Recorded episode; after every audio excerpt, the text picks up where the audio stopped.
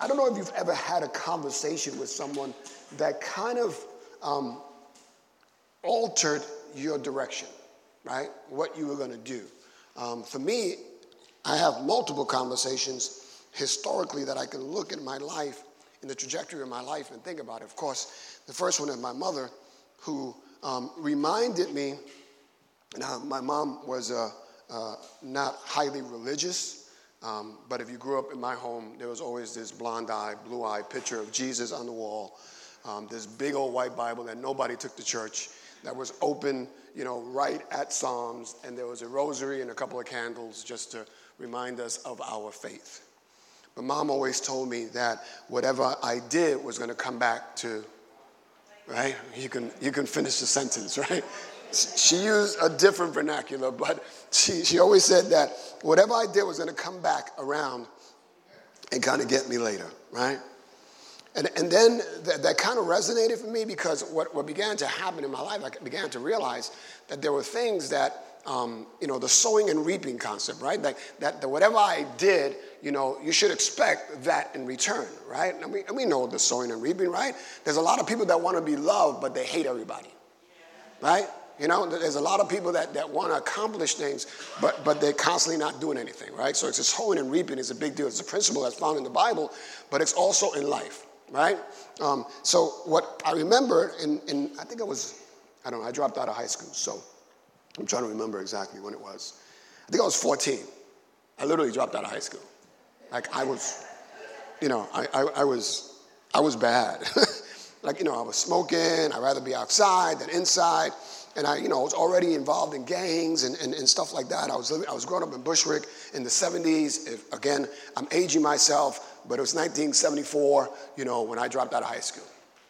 But before dropping out of high school, there was this teacher who, at that time, wore these bell bottoms. Uh, he had a wire rim. I still remember this guy must have weighed 115 pounds wet. But he walked with this confidence. And I remember one day he stopped me in the hallway and he said, I hear you're a tough guy. And I kind of sized him up and I figured, how fast can I slap this guy, you know, and run out the building?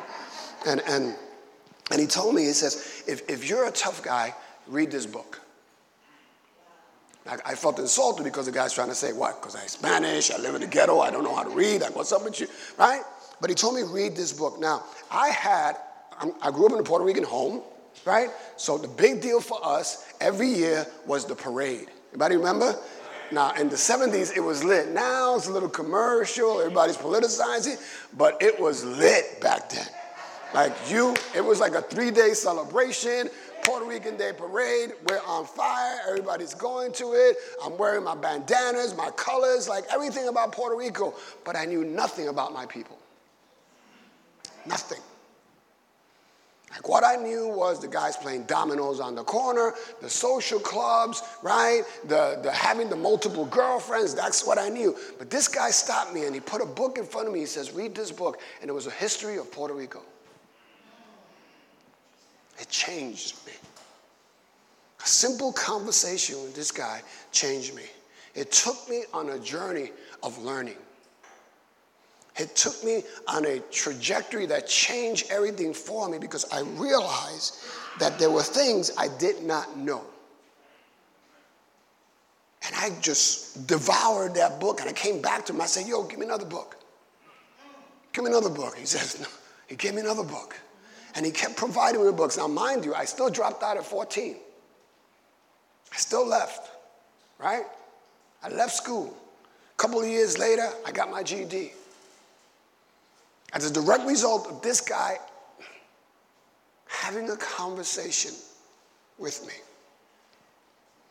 I'm sure that many of you here have had conversations with people who right now you're thinking, man, I'm grateful that this person told me this not only about me, but about the world, things around me. I, am grateful that this person stopped and have a conversation. Now, I can tell a lot from a conversation with someone, right? Now, you can have a conversation one-on-one, you can have a conversation in a larger, you know, group, but the point is that you can begin to tell a lot about a person by how they are conversing with you. right? The eye contact, the sitting up, the, the finishing their sentences, the, their heart behind what they're saying, their credibility. You can see a lot in a conversation with someone.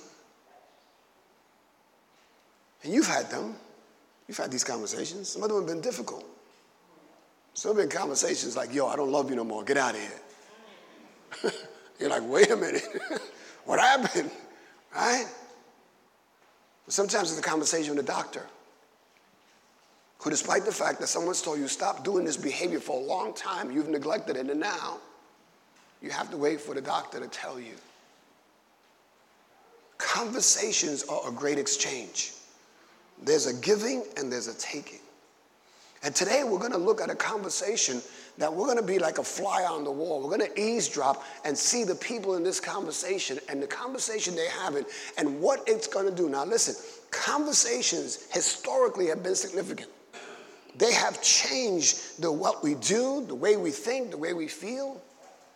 And in this conversation today, conversation is a conversation with Jesus, the conversations that Jesus have with people. When you look at the scriptures, um, um, it's just mind blowing. It changed them then, then, and it's still changing us today. Like that is the profundity of what he says. Like he said this then, and still to this day, we're still writing this out. I want to invite you to this conversation. It's found in John chapter 3, verses 1 through 16. John chapter 3, verses 1 through 16. It's a long reading. Normally we stand up. I want you just to sit in your seats and I want you to pay attention. I, have asked you to silence your phone and I heard something go ding, ding, ding, ding, ding, ding, already. Okay? Let's try to avoid as many distractions as we can at the moment, right? That means that you have to be totally engaged in this moment. To lean in, okay? Is a conversation that Jesus is having. It starts out like this. Now, there was a Pharisee, a man named Nicodemus, who was a member of the Jewish ruling council. he came to Jesus at night and said, Rabbi, we know that you're a teacher who has come from God, for no one could perform the signs you are doing if God were not with him. Jesus replied, Very truly, I tell you, no one can see the kingdom of God unless they are born again. I'll read that again. Very truly, I tell you, no one can see the kingdom of God unless they are born again. How can someone be born when they are old? Nicodemus asked. Surely they cannot enter a second time into their mother's womb to be born. And Jesus answered, Very truly, I tell you, no one can enter the kingdom of God unless they are born of water and spirit. Flesh gives birth to flesh but the Spirit gives birth to spirit. You should not be surprised at my saying, You must be born again. The wind blows wherever it pleases. You hear its sound, but you cannot tell where it comes from or where it is going. So it is with everyone born of the Spirit. How can this be? Nicodemus asks. You are Israel's teacher, Jesus said. Do you not understand these things? And very truly, I tell you, we speak of what we know and we testify of what we have seen, but still, you people do not accept our testimony. I have spoken to you of earthly things and you do not believe. How then will you believe if I speak of heavenly things? No one has ever gone into heaven except the one who came from heaven, the Son of Man. just as Moses lifted up the snake in the wilderness, so the Son of Man must be lifted up, that everyone who believes may have eternal life in him. Verse 16, we all know it. For God so loved the world that he gave his one and only Son, that whoever believes in him shall not perish, but have eternal life. This is the reading of God's word. Amen and amen. Like I said, this is a conversation that Jesus had with Nicodemus, and it's so important that we identify this because when we talk about born again, the, the tendency of the Christendom is, is to identify those who are born again, right? Normally, you know, uh, when I first thought about church when I was growing up and watching, passing by these storefront churches, I felt that church was for losers I felt it was for people who couldn't get a grasp on their lives. I, I felt that it was for people who were like really warped, right? No one here, right? Like really messed up folk, right? They must have done something really, really, really, really, really, really, really, really, really, really, really, really, really, really, really bad to now have to run into church to find solace. But that's not the case here, is that? When we look at this guy, it says Pharisee. If you don't know what a Pharisee is, part of the ruling class of that time. It says that he was in the Jewish council, right? So this guy had a moral code. This guy, if anything, he already had it going on. Like if anybody you want to be like, if you're growing up in that time, you want to be like this guy because this guy not only has money, he has a position, he has his prestige, he has power. Like this guy has it going on. This guy didn't use drugs. This guy didn't kill anybody. This guy didn't run off and, and cheat everybody or, or rob from everybody. Like this guy uh, uh, teaches me that even if you have everything in life and have nothing in life, even if you think that you're good and if you think that you're bad, this born again experience is a universal call for everybody. There are no exceptions. Everybody needs to be born again. All roads don't lead to heaven. So we have to be mindful of this thing that this conversation he's having with him, he's letting them know. He says, Nicodemus, like you who are so good, you, according to what you think about your title and about your lifestyle and your moral call and your religion, Jesus literally stops, pokes him in the chest, and say, You need to be born again too. See, like I'm all messed up, and I know I'm all messed up. When I came to Jesus, I had to recognize that I needed a Savior. First and foremost, I need to identify the fact that I am a sinner, and sinning is not killing, murdering, and raping. Sinning is living life apart from God. That is the fruit of you living apart from God. We have to understand that. And when people think about sin, they think about these big sins, but let me tell you something your bad attitude is a sin. Your self righteousness is a sin. Your sense of entitlement is a sin. Like all these things that we think about, we go, oh, sin is murder. No, listen to me. You can kill someone without sticking a knife in them. Is that correct? we can. you know, backbiting and murmuring and slandering and libel, all these things that we do. I mean, social media is present for that, right? Like, like social media is a big deal. Everybody's tough on social media. Everybody. Everybody's tough on social media, right? You're, you're far away. You can call me anything you want. right? That's why I'm not on social media. No I, no Instagram, no face. I don't need that stuff. Don't need that stuff. I got enough drama in my life. But I want you to see something here that Nicodemus had something. He had religion, but not a relationship.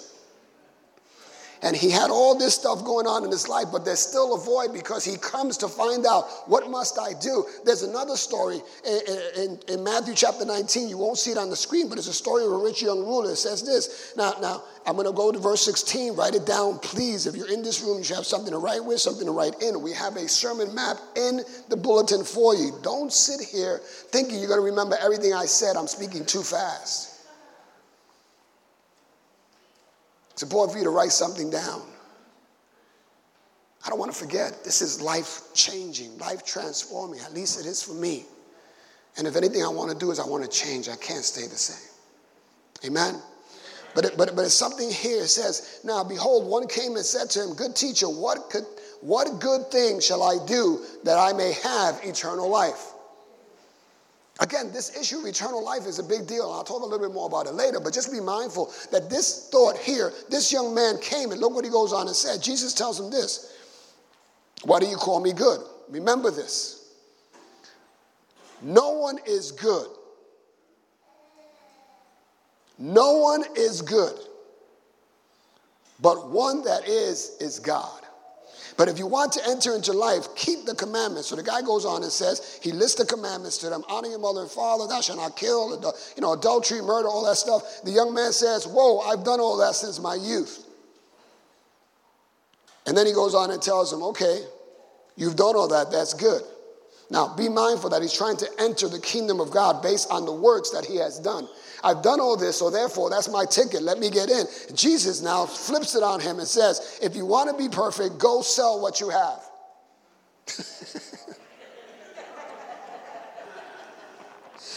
now, again, He has a conversation with Nicodemus, now he has a conversation with this young man. Let me tell you what the young man did. He left. He left. Could have changed his life. I'm sure it changed his life because at this point, what Jesus is saying, uh, go and, and sell everything you have and give it to the poor. In other words, don't sell it and now put the bank, you know, put it in the bank for yourself. He says, no, give it to the poor. And you will have treasure in heaven. And come, let me tell you something. There is a special place in the heart of God for the poor. And no matter what we try to do as a government, you have to understand that Jesus himself said the poor will always be with us. You know what the poor does for a person who's been transformed? It keeps us humble and it keeps us in service. Because I know for a fact that there, for the grace of God, go I. And some of us in this room, we get clean, we get picked up, we get a job, we get a little girl, we get this, we get that, and we forget where we came from. You become uppity. You, you, you move out of the ghetto. Right? You move out of the ghetto, but somehow you need to come back and flash your card, flash your gold. Just to remind us that you made it, but you're still empty because you're not considering the plight of another. Like, like I think about that. So this young man, that's a conversation he had, he's gone. In, in John chapter 4, there's another conversation that he has with a woman at the well. You remember the conversation? Now, this woman was all messed up. Like she lived an immoral life. Like she was, she had multiple relationships. In fact, the guy that she was married to wasn't her husband. And, and she would come, you know, to, to draw from the well when there's nobody around. So she'd been marginalized, stigmatized. She'd been looked down on. That, that's me. So, so this born again need is for me, but it's also for Nicodemus. For the person in this room who thinks that they're good, you're not good. There's no one good except God. We can do good deeds, but we don't know what those good deeds unless we go to the one that is good to show us what good deeds look like. See, because we have to do the right things for the right reasons. And some of us are still doing right things for the wrong reasons because there is an interest we want and we want a, a return on our investment. So if I give you, I'm waiting for you to give me back.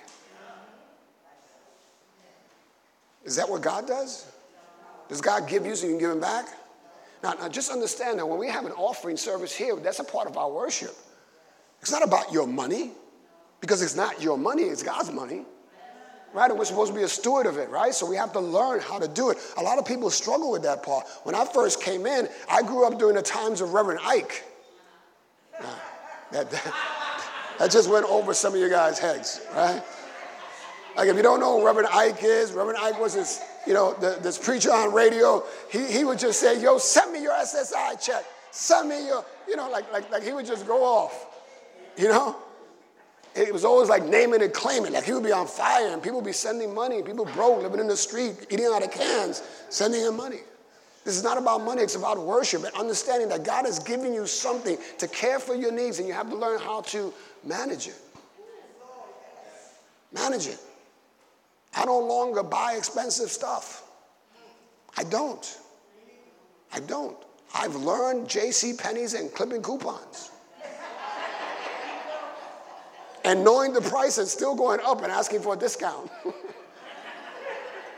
it's, it's not right because listen to me. Vanity, vanity, all is vanity. And vanity, in a conversation, me and you, vanity speaks about your insecurity.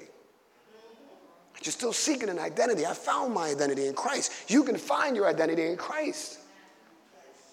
And it's birthed out of this place of humility. And this conversation he's having with him, he goes on and he tells him, he says, Hey, this is what it is. You have to be born again. And Nicodemus says, I don't understand this. And he, he just pokes at him and says, How can you not understand it? You've been teaching this for a long time and you don't understand what I'm saying? And then he goes on to say this whole idea of being born of water and the spirit. Listen to me. The water and the spirit reflect the fact that baptism is part and coupled into this walk in our lives, right? Many in this room have been baptized. Some of us uh, were, were, sprinkled. You know when, you know, when, we were younger, I was also. Uh, I don't know my godparents. I don't know who they are. I met them twice. They gave me a quarter, rubbed my head, and sent me on my way. That's all I remember about them. Come on, man. I mean, I'm, I'm just being honest. right? Like, like they had a party, and in the party they had a fight. Like I'm told these stories because my mother tells me the stories, right? And then she'll tell me, oh, your godfather was a bum. I said, why'd you pick him? Why'd you pick him? Like, really? Now, I, by the grace of God and my new birth in Christ, I currently, and, and my wife can speak better into this, I think I'm godfather to about going to 16, 17 kids. Okay? Now, that's not me, that's God. Like, quite honestly, you know, I had a kid jumping on my bed one day in my house, just jumping on my bed. I said, Why is this kid jumping on my bed? And my wife says, That's your godchild. I said, Oh, okay. Because I really don't like kids that way, you know what I mean? But, but really, it's a testament to what God is doing in a person's life that now someone is saying, and this is the significance of being a godparent, that I'm now to prompt you to follow Jesus. And if God forbid something happens, I got to take care of your kids. So I'm telling you, please stay alive. Please stay alive. Okay? Let me go first. All right? like, like I just, God is doing this. And, and this new birth in us, baptism is so significant because in baptism, the significance of it is that there is a new birth that happens, right? There is this full immersion where you go down and the old you is supposed to die and the new you is supposed to re- resurrect. Everybody understand that? That's in a nutshell. That's what it is. Being born of the Spirit is you actually confessing the fact that Jesus Christ is who he says he is, has done what he's done, and will return for a church without spot or wrinkle. He's coming back for a people who persevere, a people who stay the course, a people who realize in their hearts and minds, because our faith is not a mindless faith, guys. Our faith is not mindless. We don't walk around like robots. Jesus, Jesus, Jesus, Jesus, Jesus, Jesus, Jesus, Jesus. It doesn't work that way. We're not robots. We're human beings trying to navigate this great terrain called life. And I don't know about you, but I need help. I need help every single day, every single moment. Every single moment. I was, I was recording something the other day, and I was in my car, and I had the thing all set up, and I'm recording this beautiful thing. I'm saying all these nice things. As soon as you probably heard it, right? And I was, I was saying all these nice things, and all of a sudden, somebody tapped my car, and I went off. not, not realizing that I was being recorded. when I realized, I said, Oh, you guys must have heard that. Why? Because I need help. I need help. And if you're sitting here thinking you don't need help, then you think you're good. And based on the scripture, there's nobody good. But here's the, the, the, the critical thing here for this about being born again. This whole idea of being born again comes from this place. So there are a couple of questions I want to answer, right? We answered the first one. Who is this for? It's for everyone. Everyone, everyone, everyone. Everyone needs to be born again. The next thing is I want you to just put on your hats for a moment because I want to take you down this thing to explain to you where does it come from? Where does this born again, where does this salvation come from? Okay? Now, I want to take us to Revelation chapter 21, verses 1 through 5. Okay? This is important for us to look at. I want to be able to be clear as I go into answering this question where does it come from? Okay? Revelations chapter 21, verse 1 through 5. Obviously, you have to understand a couple of things, right? One is, is that Genesis to Revelation is this great arc of the history of humanity. So we're marching somewhere. Okay? Everybody got that? So the Greeks believe this, and, and I, I, I'm just going to try my best here in drawing things. So if it doesn't look a complete circle, please bear with me, okay? So the Greeks believe that life was cyclical. I spell it right? Yeah. Right? The Stoics, these are the Greeks, they believe that there was this spiritual perfection that happened. Right? And then there was this corruption that took place. Sounds familiar? Okay? So they believe in this spiritual perfection, and then even they understood that there was something wrong, that, that, that, that things that were happening were not supposed to be happening. But they also believe that things will be solved by this fire. They interacted with these gods, who, by the way, were the cause of corruption. Following me so far? like Zeus was a pervert. Straight up. Right? Like he disguised himself and came down and have intercourse with women, human women, and created these half gods, half. You following me? Come on, you guys watch Hercules. Come on now. You guys are looking at me like, wow, we're learning this in church. Yeah, you have to understand that there are other beliefs out there. They also believe that after this fire, there will be this rebirth. Okay? That's what they believe. Now, this is what they believe constantly kept happening. Over and over again. That history is this whole circle thing. All right? Everybody got this? Okay. So enter now the scriptures. And the scriptures, like anything, when we look at life, we look at life in a timeline. Right? Is that correct? Like we were born and then we're moving, right? It's linear. We're moving towards a particular direction. We're moving towards uh, an end, right? Like where most of us are closer to death than we are to birth, right? The scriptures talk about creation, right? Everything's perfect, and then we have this thing called fall. Anybody remember what happened here? Man was disobedient. God said, do this, and they did what they wanted. That's not happening today, is it? Really? okay. So then there's this part here where it's called redemption, right? Buying back, right?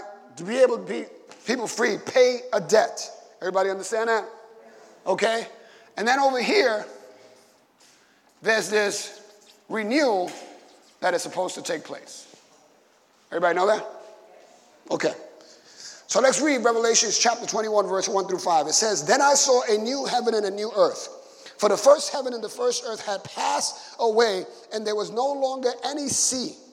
I saw the holy city, the new Jerusalem, coming down out of heaven from God, prepared as a bride beautifully dressed for her husband.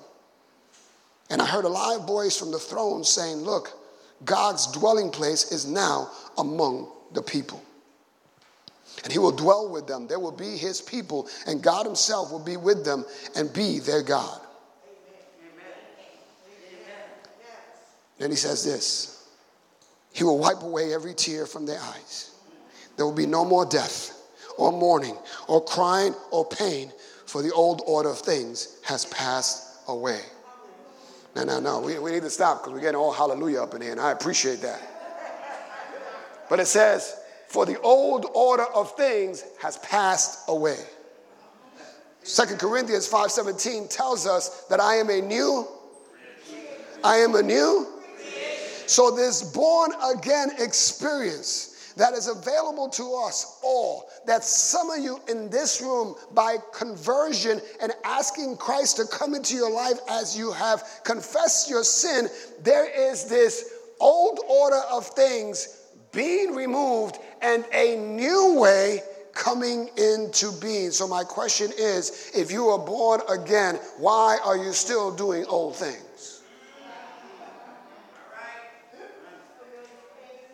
You, you, didn't come to hear that, did you? you? You, didn't, you didn't come to hear that one. So, so, so being mindful of something because there's this Greek word, and it's this word here it's called palingenesia. I know you didn't come here to learn Greek, but I'm going to educate you guys for sure. Okay? Now, this word genesia is where we get Genesis from, and it talks about beginning. Everybody tracking? The word palin, the only thing that I could come up with was a palindrome. And you know what a palindrome is? A palindrome is a word that if you read from right to left, reads the same. Here's an example of one race car. You read it from left to right, it's race car. You read it from right to left, it's race car. There's a bunch of words like that. Now you know you can walk out of here and pass the test, all right? So there are a bunch of words like that. You, you, you think, you know, word like mom, word like dad, right? We also have numbers and dates that are palindromes. This word is that because this word means beginning and palin means again. Okay? Everybody see that? New beginning again. So, this whole This is the translation for this conversation that he's having. When he says you must be born again, the Greek is you must be palingenesia. And he goes on to say this because it's important for us to understand, guys, why would you be, why would you come to Christ, accept him as your Savior for your sin? Understand that the slate has been cleared, right? Whatever you've done up until that moment, you've been forgiven. Now, I want you to mind you that the wreckage of your past and the consequences are still evident. But now you're not going to go through it, right, on your own. You're going to go through it with God through the Holy Spirit and obedience to His word. So before you came to Christ, you had trouble relationships, right? Children are wayward, husbands, whatever it is, right? Mothers, you know, daughter kind of stuff. Now in Christ, He's talking to you about forgiveness. Everybody following? Again, prior to that born again moment, in which the slate has been cleared, you're now born again. God is going to teach you through His Word and lead you by His Spirit that forgiveness has to be a part of your life because in the past you had issues with relationship because you refused to forgive. And at that born again moment, He forgave you. And now He's saying, as you walk with me, learn how to forgive. Prior to that born again moment. Now, what happens? I said it earlier. How can you be born again and not forgive? People say, I'm in a process.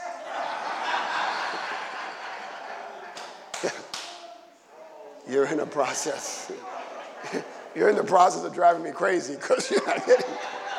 Right? So, so, so now he goes through this thing and he talks about this whole idea. Okay, so there's this, this, this, this place that it's leading to. Now, if you think about our own lives, you know, and you put it on this timeline, I was born, something happened that messed me up, but there's this redemption opportunity. There is this moment where I come to Christ and realize that my life isn't lost, that I don't have to continue to live that way. Come on now. I don't have to continue to use, I don't have to continue to act this way. Why? Because it hasn't yielded the results that I wanted. I'm alone. No, literally. No one wants anything to do with you. And that's the direct result of your fall. You've picked up some habits, some defects, right? You, you've acted out in a way that has alienated people. Listen to me. I don't want to be around you. So there's this fall that happened, but then there's this redemption. I hear this word, and faith comes by hearing and hearing the word of God. I get invited someplace and I listen to the gospel, and I say, wait a minute. The gospel is that I am worse than I think, but more loved than I can imagine. So therefore, there is a place where I can come. I can throw myself on my knees and on my face and cry out to God and say, God, please help me. God doesn't sit there and go, mm, I don't know if I want to help you. Yeah, I don't know. I mean, you're a pretty bad boy. God doesn't do that. He looks at my heart. Listen to me because this is vital about your conversion. This is vital about what you believe. That's why in a conversation I have with you, I know if you're saved or not. You say, How can you know what's in my heart? I mean, because watch, once you're redeemed, everything's made new. You say, Oh, I'm a work in progress. No, you're not. You're not working, you're lying. You're lying. You, you can't be in recovery and not make a meeting. You can't be in recovery and not have a sponsor. You can't be in recovery and not do step work. You can't be in recovery and not do service. Like you just can't. It's an oxymoron. And if you're a Christian, then you have to understand okay, Pastor, but I don't know how to do this. Great. I'm glad that you're saying this. Enter into a Bible study, enter into a discipleship. Show up to church, not with your arms crossed, but with a Bible open, something to write with, something to write, and take my number. I will help you through this process. Why? Because somebody helped me 30 years ago. Somebody, but, but let me tell you what I was. I was willing. I was tired. I was done. When I came to this place, I wasn't looking for another thing. I was looking for the way, the truth, and the life. That's what I was looking for. So, this whole idea that my life is marching to an end, that's not true. In Christ, it's not marching to an end. On the contrary, it talks about eternal life. It talks about I'm going to live forever. And while this body is, is corruptible and this body is decaying, and when I get stretched out, let me tell you something to be absent from the body is to be present with the Lord. So I am rejoicing to know that this eternal life question is answered for me. It's answered for me in Christ. But you have to understand, because I'm talking about where it comes from. This whole redemption, this born again, comes from the future. What God has promised to do in Revelation, He does in you the minute you say yes to Him. It says this in verse 5, in Revelation 21, verse 5, it says, He who was seated on the throne said this I am making everything new. I'm going to say that again. I am making everything new. He's not saying I will, he says I am. It's happening now. It's current. So, what he's going to do with the earth, what he's going to do with the world collectively, he does at this moment of redemption in you when your conversion is sincere, when you've gotten to a point where you're done. Guys, don't use Jesus as an ingredient for your life. it, it can't be Jesus and something else. the flavor's not going to be right. You got to be mindful that Christ has to be sufficient for you. And you're saying, I don't know how to do that, Pastor. You know what? I, you know, I didn't either. But I realized, and somebody used this real powerful word. It says, you have to surrender. Yes. he says, what do you mean? Throw your hands up, bro. Throw your hands up and just surrender. So I don't understand what that means. He says, listen, whatever you think you want to do, give it up. Your life no longer belongs to you. When they said me, I said, What are you talking about? I got plans, bro. He says, Nah, that you're making God laugh right now. Because your ways are not his way. Your, your plans are not his plans for you. When you said yes to him, now you become a vessel that he uses for his glory and his honor. You don't believe me? Let's go to Titus chapter 3, verses 1 through 8. I'm going to read from Titus. Titus. Are we okay? Right? Okay. You let me know. Okay. It says this remind the people to be subject to rulers and authorities. A lot of us have authority issues, right? Not in this church, not in this church, not in this church. Here we're very submissive, right? Well, okay. He says to be obedient, to be, re- to be ready to do whatever is, come on, all of us, to do whatever is it's good, right? So, so, so he's saying this. He says, it says to slander no one. You know what that is? It's what you do when you talk about somebody and they're not in the room. Ouch. it's what you do when, right, right? Because you're, uh, you're going after somebody's character and they can't defend it. All right? So I'm going to encourage you, I'm going to, I'm going to bless you today. When someone rolls up on you and stalks that, stop them in their tracks. And if it's about me, call me, please. Because I want to hear what they got to say, right?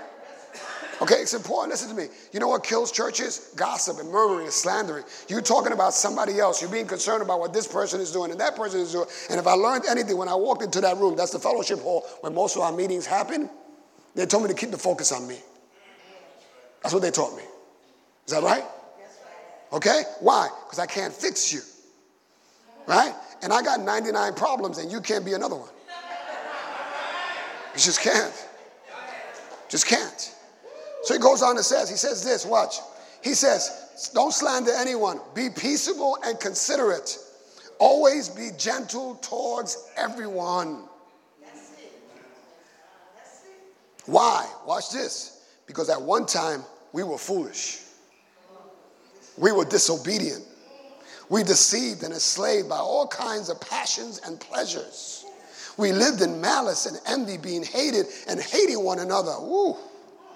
That's our history, isn't it? Right? That they were so deficient that it's easy for us to hate someone else.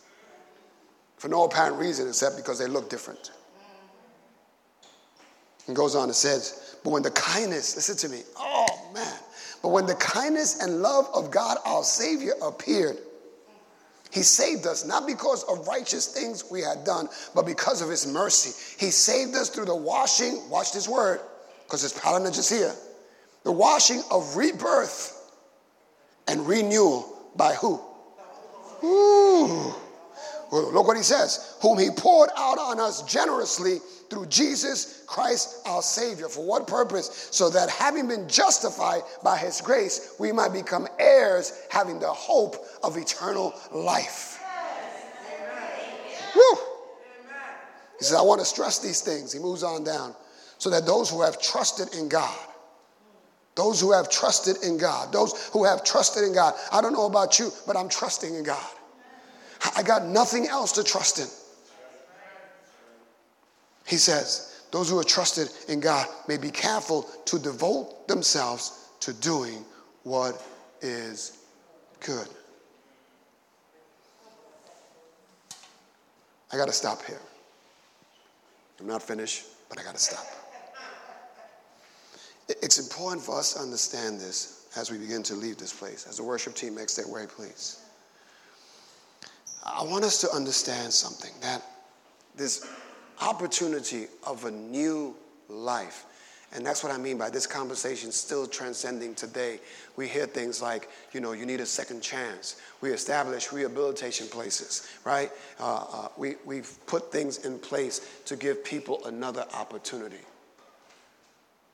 And what God is saying to us in this moment of redemption, He's saying, I've paid the price.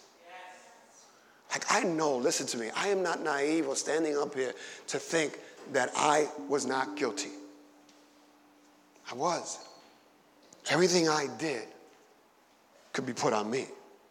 Like, there are fingerprints, there are photos, there's, there's enough evidence of what I did.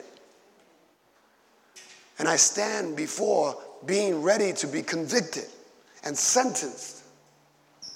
And out comes this knotted hair, fair skin, no pockets, no money, sandal looking guy, no formal education. And he steps in and he says, I'm here to take his place. I don't know him from a hole in the wall, but he knows me. He knows my past, my present, and my future. He hasn't come to do what he wants to do because we see that there was a moment where he says, If you could take this cup from me, is there another way that somehow we can help this young man? But he says, Not my will, but your will be done. I'm talking about Jesus.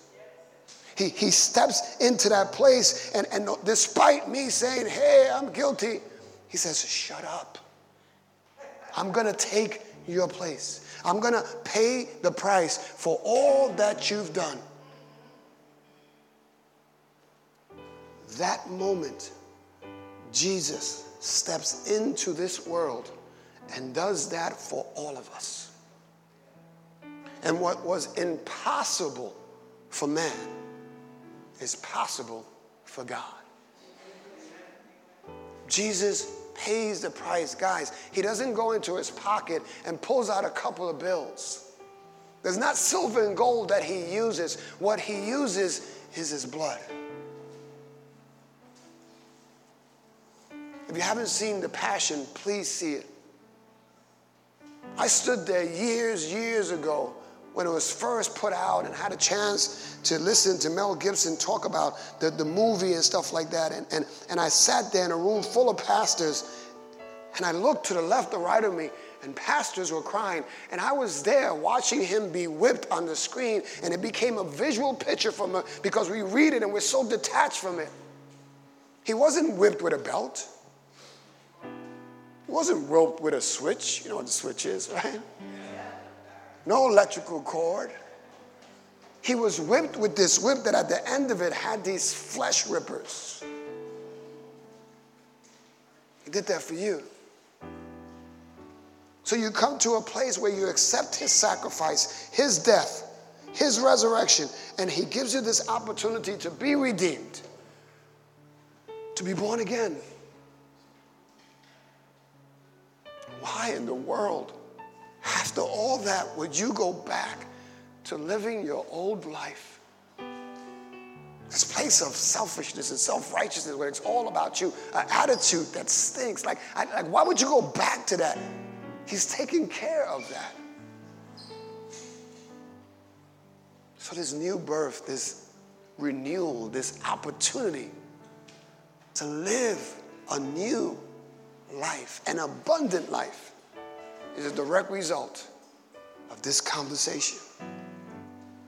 Jesus clearly say, you must be born again.